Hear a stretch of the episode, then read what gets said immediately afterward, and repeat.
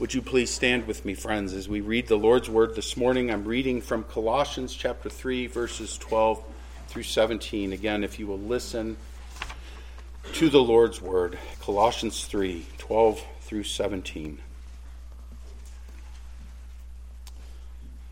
So, as those who have been chosen of God, holy and beloved, put on a heart of compassion, kindness, humility, gentleness, and patience bearing with one another and forgiving each other whoever has a complaint against anyone, just as the Lord forgave you, so also should you. Beyond all these things, put on love, which is the perfect bond of unity. Let the peace of Christ rule in your hearts, to which indeed you were called in one body, and be thankful. Let the word of Christ richly dwell within you, with all wisdom, teaching and admonishing one another with psalms and hymns and spiritual songs, singing with thankfulness in your hearts to God. Whatever you do in word or deed, do all in the name of the Lord Jesus, giving thanks through him to God the Father. Amen. Would you please be seated? Again, our Father, we thank you for your word and pray now your blessing be upon it. We ask for your Spirit's presence and your enabling, your blessing on uh, the word going forward and on this servant. I pray that you would likewise bless your people and give them ears to hear. And I pray, Lord, that you would cause the kingdom of Satan great injury and that you would cause the kingdom of Christ to advance. Again, we thank you for the privilege of having Bibles. We thank you for the privilege of having the word read and preached. And pray now that all of us would be blessed uh, by your kindness again. We ask it in Jesus' name. Amen. We are slowly making our way through Colossians 3, and we are going slower today as we continue through this, uh, this chapter. Uh, as we've come to this, the apostle is concerned with the body of Christ, he is concerned with the church. He is concerned that we function and behave properly. And you ask yourself, why is this? My friends, it's because as we've been considering these past few weeks, we need each other. We need each other. I, I went on a bit of a, a rant last week um, speaking about how Wyomingians are, are notorious for their independence, and everyone likes to celebrate their independence. But in the body of Christ, independence is not a good thing. It's not. Imagine if uh, you, those of you have had your knees replaced, and you've got that trick knee. How does it? How does it help you uh, when your knee decides to go a different direction than the rest of your body wants to go? Small example, and maybe we should be grateful for these kinds of things because it helps us understand when the body of Christ and people in the church want to go rogue and go do their own thing and don't want to submit to the head of the church, Jesus Christ. I'm not the head of the church. The Pope is not the head of the church. But Jesus Christ is the head of the church, and that's to whom we must give an account on that final day, and why I take my job quite seriously because I know I'm going to answer for him if I'm messing around with his word or if I'm abusing the office of pastor. It's a very serious thing. The body matters. We need one another. And without one another, we suffer the absence of the body. We suffer the absence of the gifts, of all the one another's, of the corrections, and of all the encouragements. The false teachers that Paul was speaking about and warning about, as noted uh, many times before, have placed their confidence in the flesh as he says in, in Colossians 2 18 and 19, he says, by delighting in self abasement and the worship of angels, taking their stand on visions he has seen, inflated without cause by his fleshly mind, and not holding fast to the head, from whom the entire body, being supplied and held together by the joints and ligaments, grows with a growth which is from God. It is what they could do for themselves to recommend themselves to God that the false teachers would stress. I don't need the church. I just need me. I got this covered. That's the attitude. I don't need the church. I can buy my, my devotional book. I can find it on the computer. I can listen to good music. And I can sit at home in my pajamas and I can get this thing done. That's the American spirit, and it stinks. It's not the church. It's not the church. And they think by doing these things that these things are of value against the flesh. And Paul says they're not. They're not. Question again is what is of value against the flesh? How do we spiritually grow? How do we mature? How do we grow in holiness and in likeness to Jesus Christ? Is it like the false teachers said, with beatings and denials and harsh treatments and rigorous lifestyles? No, no, no. Christ Himself is our righteousness. He alone is sufficient, as I have reminded you numerous times. We are to keep our eyes fixed upon Jesus Christ and what he did on Calvary's cross, how he did for you what you could never, never do for yourself. He says in verse 3 You have died, and your life is hidden with Christ in God. That being said, my friends, we are now in the process of becoming what we have been made in Jesus Christ. That's where we are. If you are a Christian this morning, you have not arrived. But you have tremendous hope because in Christ you are as righteous as you will ever be. And you don't have to go home and saying, I'm still not good enough. I'm still not good enough. I'm not. You're not. But Christ is. You see, that's the hope. That's why I don't fall into despair. And that's why I'm not filled with pride.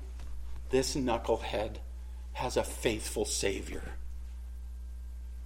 And the same is true of you in Christ we are at the same time justified, declared righteous, and sinful. We still sin. And the Lord is concerned that we walk in holiness, but it does not come to us the way the false teachers were saying.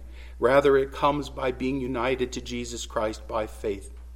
Some will think that if I just work harder or if I just do Christian things instead of the worldly things that I used to do, that, that this is all it takes, that that's all I'm interested in the church. Hey, just stop acting like a pagan and just start acting like a Christianized, sanctified pagan. That's not what we're interested in. We're not interested in, and, and if you're a Democrat, become a Republican. We're interested, or vice versa, even we're not interested in that. We're interested in seeing you fall on your knees before Jesus Christ, turn from your flesh and your confidence wherever it is placed, and place it and look upon Jesus Christ. As Steven Lawson said, what is the first step into the kingdom of God? It's humility. It's recognizing what you aren't and what you can't, but who can, and looking upon Him. You are to be united to Jesus Christ that's where that's where life comes. That's where holiness begins.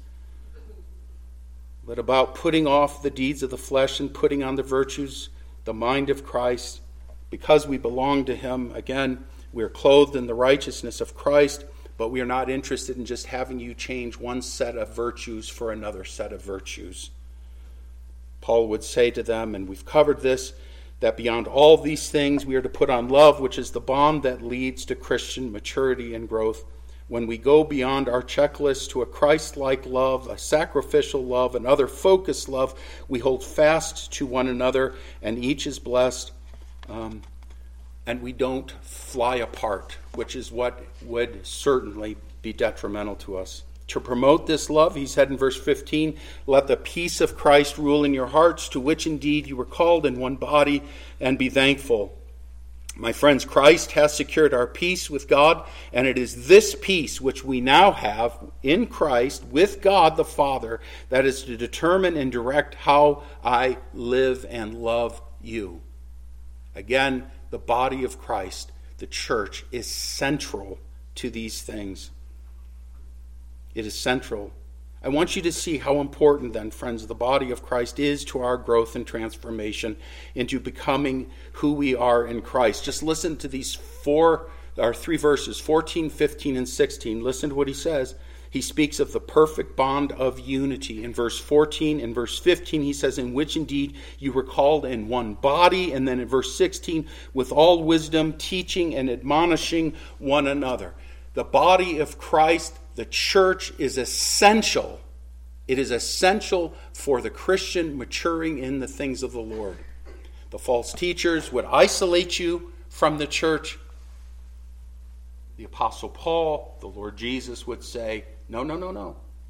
Don't run away from the church. Embrace it. Love. Give thanks. That peace that you have now with God the Father, apply that towards one another. And as we mentioned last week, thankfulness and be thankful, which seems like such an odd thing for him to put in there. But you consider it's starting to recount all the blessings of the Lord, recounting the blessings of, of the body of Christ that the Lord has heaped upon him. And so instead of complaining about one another, which drives wedges, you start giving thanks. And we hold on to each other, and we are blessed because we're holding on to each other and we remain connected to Jesus Christ, the head of the church. Very important. Um, very important. Um, the body of Christ is essential to achieving this end of spiritual maturity. And people who isolate themselves from the body of Christ are not healthy, and it is suspect even they would be should be considered Christian. And I realize that sounds awfully harsh for me to say that, but as I'm reading the scriptures more and more, I'm seeing this that the American spirit is gutting the Lord's church. And there are countless millions of people, countless millions of people who sit in their homes isolated from the church who are falsely assured that they're okay with the Lord. I'm telling you, you're on a path of damnation. I'm saying it and I'm sticking to it because that's what the scripture says. Listen to what the Confession of Faith says in chapter 25, paragraph 2. They say, The visible church consists of all those throughout the world that profess the true religion and of their children, and is the kingdom of the Lord Jesus Christ, the house and family of God, out of which there is no ordinary possibility of salvation. I'll take Jesus on my own terms. no, you won't. Since when do you call the shots? Christ is king. You will take him on his terms, not your own. And it's prideful. It's prideful to say, I'll do it my way. Do you understand how demonic that attitude is? It's terribly demonic and it's deceitful. And we smirk and we laugh and we think it's cute, and there are countless people dropping into hell because they believe that lie rather than the Word of God. My friends, being thankful promotes peace, but what is it that promotes thankfulness? Have you ever heard anyone say this? I just don't have anything to be thankful for. Have you heard people say this? I just don't have anything to really be thankful for. My life is just so horrible. My life is just wretched. Um, what promotes thankfulness? This is where Paul is taking us today as we look at the first third of verse 16. Um, what promotes thankfulness in the heart of the believer? What is it that promotes peace in the church? It's thankfulness. What is it that promotes thankfulness? Verse 16. Let the word of Christ richly dwell within you, with all wisdom teaching and admonishing one another with psalms, hymns, and spiritual songs, singing with thankfulness in your hearts to God. It is the word of Christ which promotes thankfulness. And here the apostle now exhorts the church, and we'll see this again next week as we continue in this, this passage. Here he exhorts the church to let the word of Christ richly dwell within them, that the body would be edified and that God would be honored. Why is the church in the United States so weak? I can think of one primary reason the scriptures. This old fashioned, outdated, time stamped book. You can't grow a church with this you got to stop reading so much Bible. You got to stop praying and singing those outdated songs with that historic truth if you want to have a really happening church. Some of you, many of you are older than I am. Answer me this. Since we've been doing it, how's that working? How's it working in our nation right now? What's the condition of the church since we bought into this new idea of church growth and evangelism where we don't mention the name of Jesus because we don't want to offend people and we don't talk about sin? How's that working? Our culture think we're doing pretty good? I'm sorry. I get disgusted. I hear these things. You're not the one saying it. I am not disgusted with you, but I am, I am um, fairly irate about these things. It is the Word of God, you see, which promotes thankfulness, and thankfulness, peace. He says, Let the Word of Christ richly dwell within you. Notice, friends, what is not to dwell within you Notice what he does not permit or what he does not encourage. If you would turn with me to James chapter 3, let me read for you verses 5 through 12. So also the tongue is a small part of the body, and yet it boasts of great things. See how great a forest is set aflame by such a small fire. And the tongue is a fire, the very word, world of iniquity. The tongue is set among our members as that which defiles the entire body and sets on fire the course of our life and is set on fire by hell. For every species of beasts and birds, of reptiles and creatures of the sea is tamed and has been tamed by the human race. But no one can tame the tongue. It is a restless evil and full of deadly poison. With it we bless our Lord and Father, and with it we curse men who have been made in the likeness of God. From the same mouth come both blessing and cursing. My brethren, these things ought not to be this way. Does a fountain send out from the same opening both fresh and bitter water? Can a fig tree, my brethren, produce olives, or a vine produce figs? Nor can salt water produce fresh. Do you understand, my friends? It is from the heart of man that the mouth speaks. We are not called to dwell upon ungodly, untrue, false things, but upon the word of Christ. I want you to notice that because of the things that we do tend to in the Lord's church and in our culture, the things we focus upon. We focus upon these things, and it's those things that are dwelling inside many hearts, and so what comes out of the mouth? What comes out of the heart comes out of the mouth, and we end up destroying, not being thankful, we end up being unthankful and grumbling, and we end up destroying peace. We covered that uh, last week. We are not supposed to dwell upon ungodly, untrue, false things, again, but upon the word of Christ. So, what is the word of Christ that is supposed to dwell within us? What does this mean? By this, he means the objective truth, the objective truth of Scripture, that which is not what you feel to be true. So, again, there's much fodder for this in our culture right now. You hear people say, well, that's not my truth. That's your truth. We hear that, right? And let me, let me just say if your truth doesn't line up with this truth, you're not holding to truth. We've got to become settled on that. Truth is not a moving target, right? It's, it's fixed. It's fixed. He is speaking here of special revelation that proceeds from and concerns Christ. It is Christ's word. These 66 books, the first 39 preparing us for Jesus Christ, the next 27 books telling us that he has come and that he has conquered. The scriptures reveal to us what we are to believe about God and what God requires of us. These are the things which the apostle commands uh, that we are to let richly dwell within us.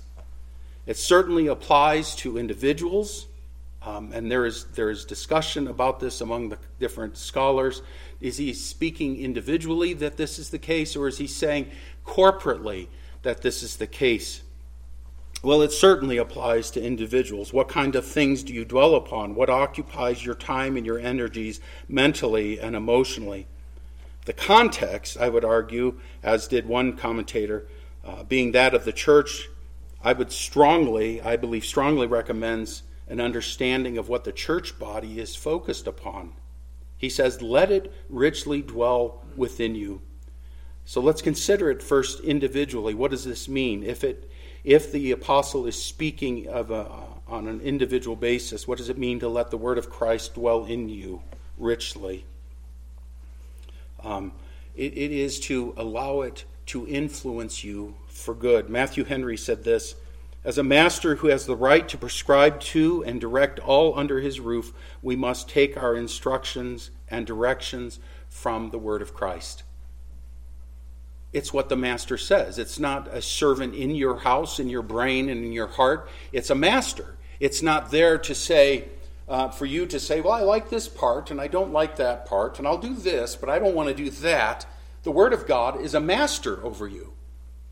That's the way that Paul is telling us to think about the Word of God. It's a master over us, it is taken up a dwelling in you, and it is supposed to direct how you think, how you feel.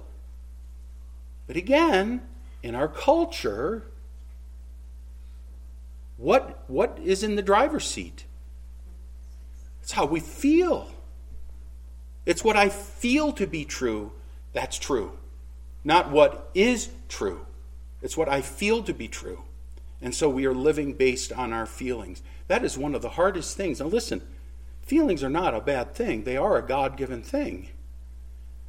But I, I, ask, I ask myself if, if my wife were to make me a dinner would I want a plate full of seasonings or would I want a plate of meat and potatoes?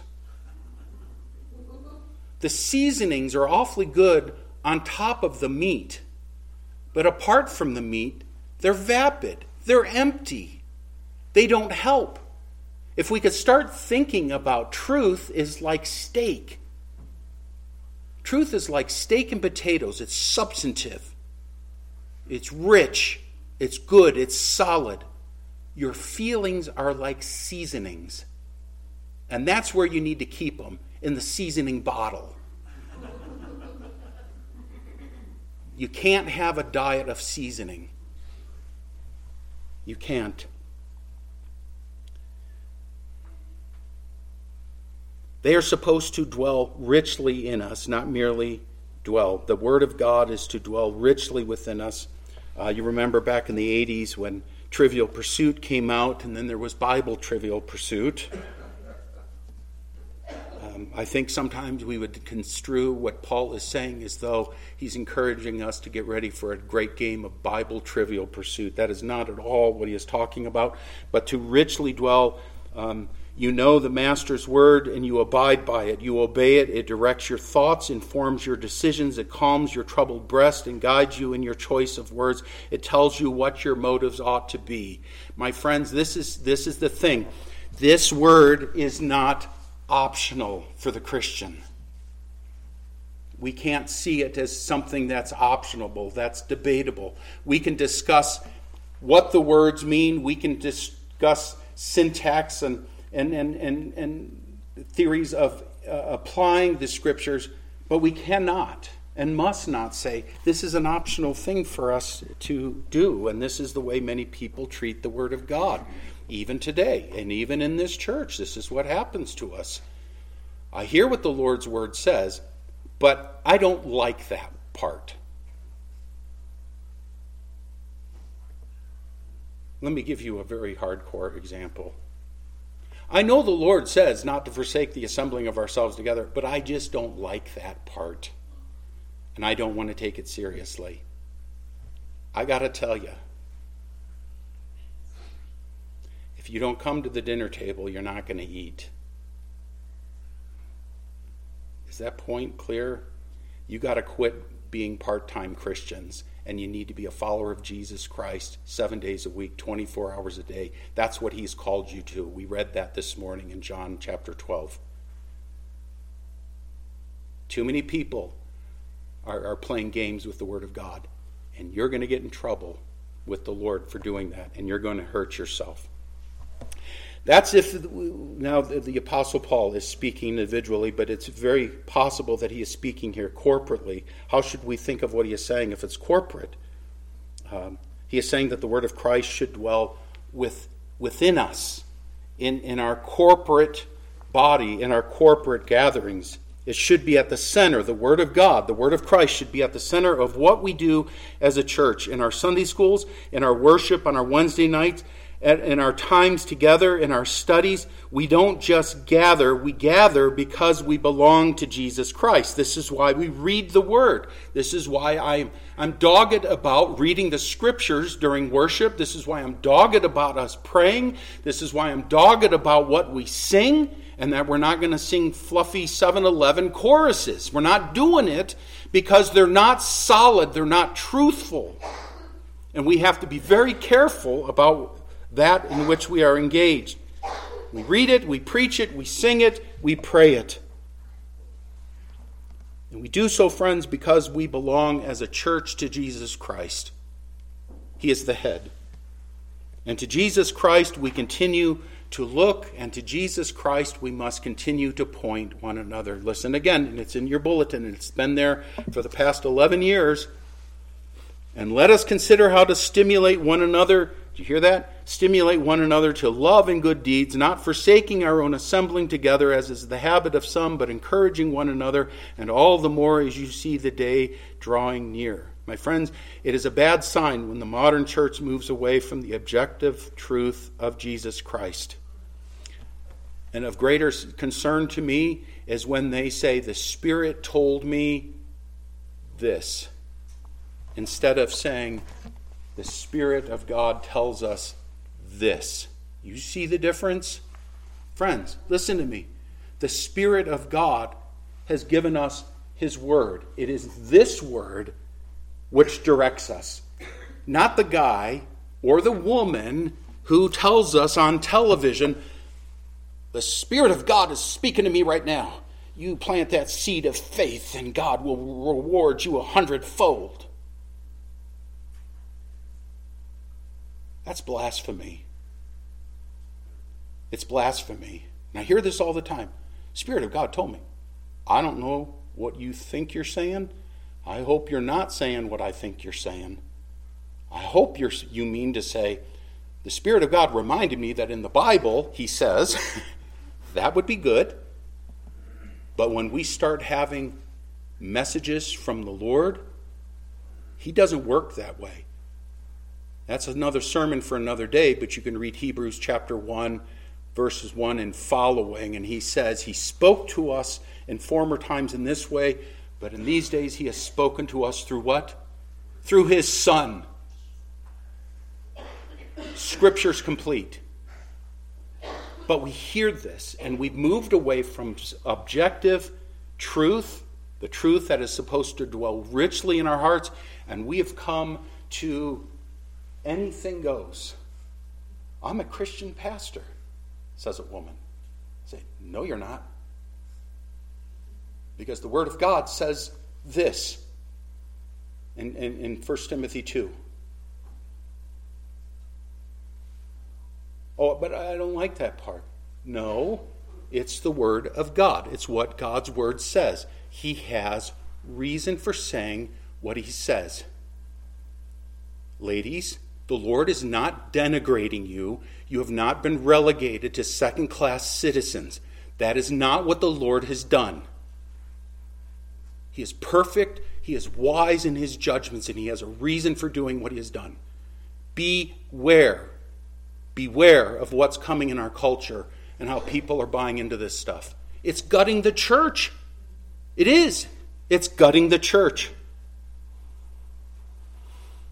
We are supposed to have this word dwelling richly in us. It is a bad sign that these things are, are taking place. So, if it were to be um, dwelling within us richly. How does one let it dwell within us richly? And I alluded to this a little bit ago.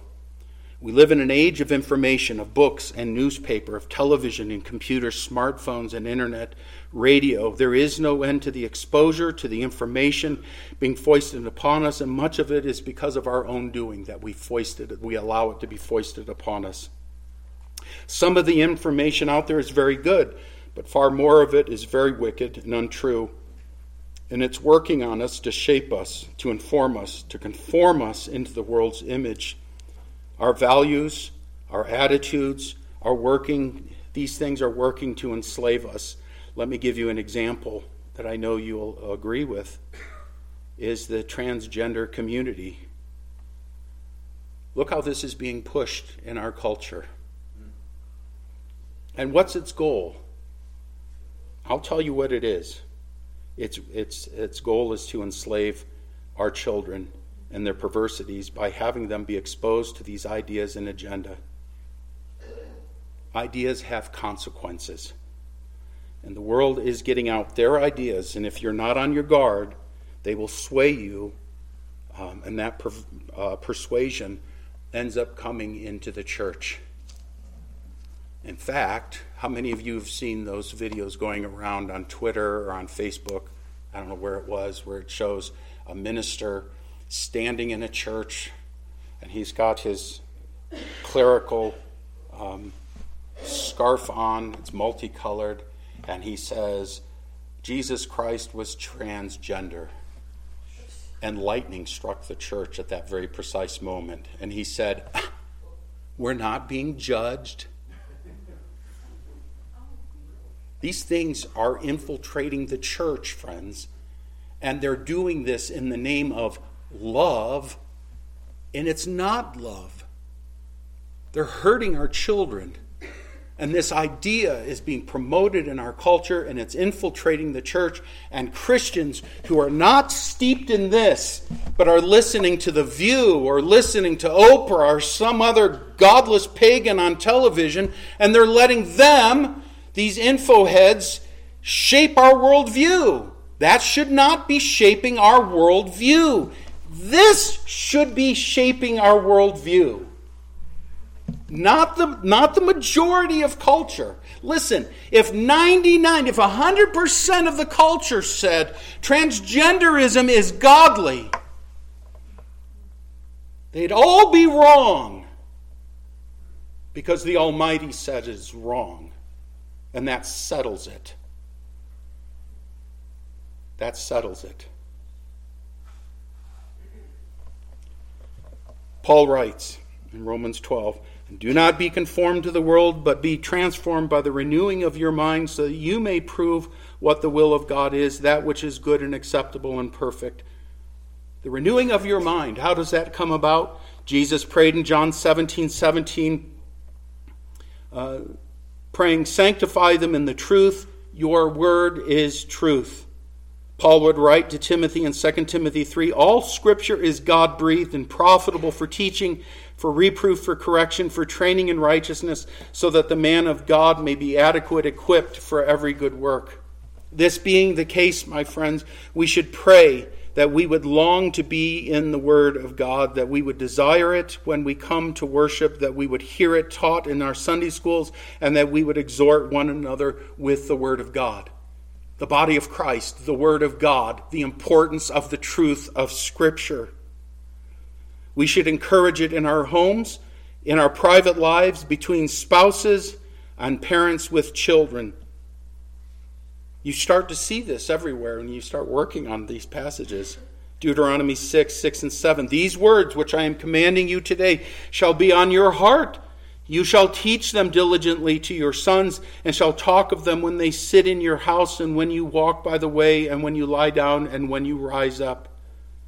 And it was for this reason, my friends, so that they would not forget the Lord and lose themselves amidst the idols of the world. It's no different today. No different today. We, we read the word because we can. We read the word because we must because it is our lifeline. It is what keeps us directed in the right way. We heed the word. We handle the word with faithfulness. We hide the word in our hearts. The psalmist wrote, Your word have I treasured in my heart that I may not sin against you. We hold it forth, we hold to it fast. Uh, we hold it forth to others and we hold fast to it ourselves. We drink it in, we are washed in it, we uh, are absorbed by it. It makes us. It makes us what we are to be, and it gives to us what we need in order to build one another up rather than to tear one another down. Therefore, my friends, do you have a Bible?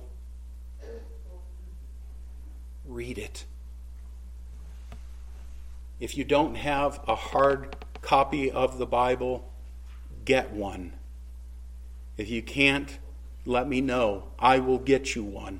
A big, thick, heavy study Bible, I will get you. In all seriousness, get away from electronic Bibles. It's too easy to manipulate those texts.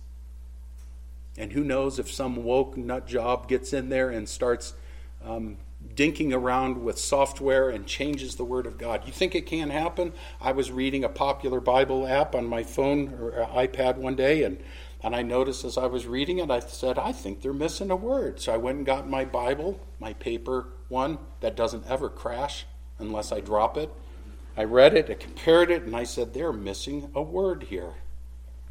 And it dawned on me electronics are awfully convenient until you don't have electricity and they're too easy to hack. I'm telling you, just get a good, solid Bible and read it. If you hate reading, I'll give you this listen to the Bible being read. Hand your wife or your husband a Bible and say, hey, let's read. you read. I'll listen. And again, we're not doing this, friends, and I, I think I've made a mistake in, in my life and that and uh, my wife has been very patient with me. You know you're always trying to not be like someone else. I don't want to be like those people so i'm going to make a mistake and go this opposite direction. Oh you're one of those fundamentalists that thinks you have to read your bible. Um, i believe you should read your bible like every day because you get to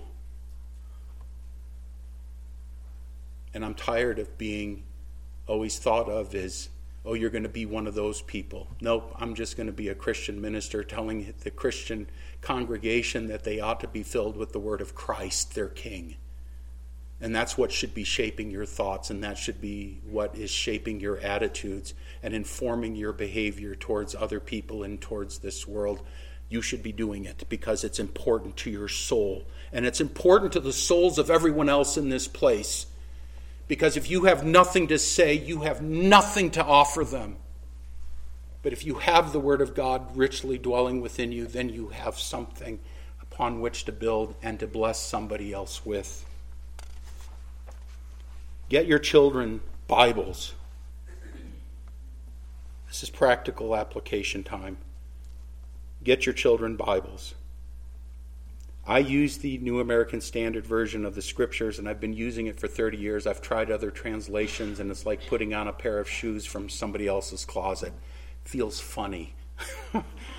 um, but it's an excellent translation. I would encourage, if you don't like the NAS, get the ESV, the English Standard Version, another very excellent translation. If you don't like those, get the old NIV from 1984 before they started doing gender neutral nonsense. Stay away from modern versions and contemporary versions. They're easy to read, but they're not as accurate. Be careful. And if you're going to get a study Bible, please don't buy a Ryrie study Bible. It's dispensationalism. Buy a Reformation study Bible. See me, and I'll let you know where you can find those. And please get a physical hard copy of the Bible. And once we get those Bibles, don't let them become coffee holders, but teach your children and encourage them to read the Bible for themselves. And the best way to do that, to encourage someone else to do it, is to practice it yourself, mom. Practice it yourself, dad.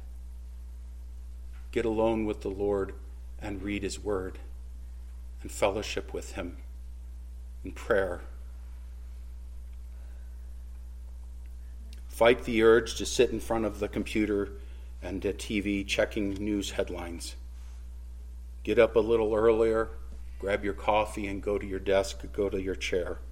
Or go to bed a little bit earlier and read your Bible. Read your Bible at the dinner table. Find some time, some place where you can expose your children to the Word of God and to the thoughts of God revealed to us in Jesus Christ. My friends, understand the world, the flesh, the devil will do all that it can to convince you that encouraging um, and striving to be steeped in the Word of Christ, that having it dwell in you richly, they will have you say, How silly, how immature, how unimportant, and why? So that they can lead you astray from the Lord Himself. And the more we are led astray from the Lord, what happens to the body of Christ?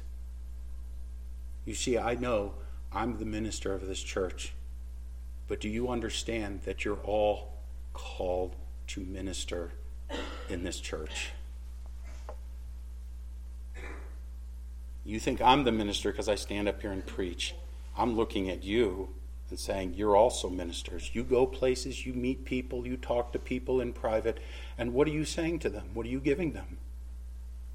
Nonsense from the world, or are you giving them the truth of Scripture and bouncing it off of them and encouraging them and lifting their eyes to Jesus Christ, helping them not to stress, to come, uh, to be overwhelmed? What do we bring? That's our, that's our calling. But the Lord, the Lord gives us His word that we may know Him, may know His kindness, and chief of all, that we may know giving of His Son, Jesus Christ, on our behalf. That knowing Him and knowing His salvation, we may know life, and that we may be thankful, and that we may encourage one another so that the church is strengthened, so that we mature in the Lord, and together we all arrive at the gates of heaven. The church is important, and your part in the church is vastly important. You are not to be just consumers, but those who follow Christ. Let's pray. We thank you, Father, again for your word and pray your blessing upon it, that you would help these mangled words be effective for your kingdom. We pray that you would encourage your saints and that we would pick up and read our Bibles. What a wonderful blessing we have. We know that this hasn't always been the case. And Father, we know that it may not always be the case um, the way things are going. But we thank it because in its pages we see your beauty and we see your kindness to the sinner. I pray, Lord, that you would create in us a hunger that won't be satisfied until we stand and see you face to face. Bless your word in our hearts, we pray. Bless your word in this place, and may it dwell richly within us. I humbly ask these things in Jesus' name. Amen.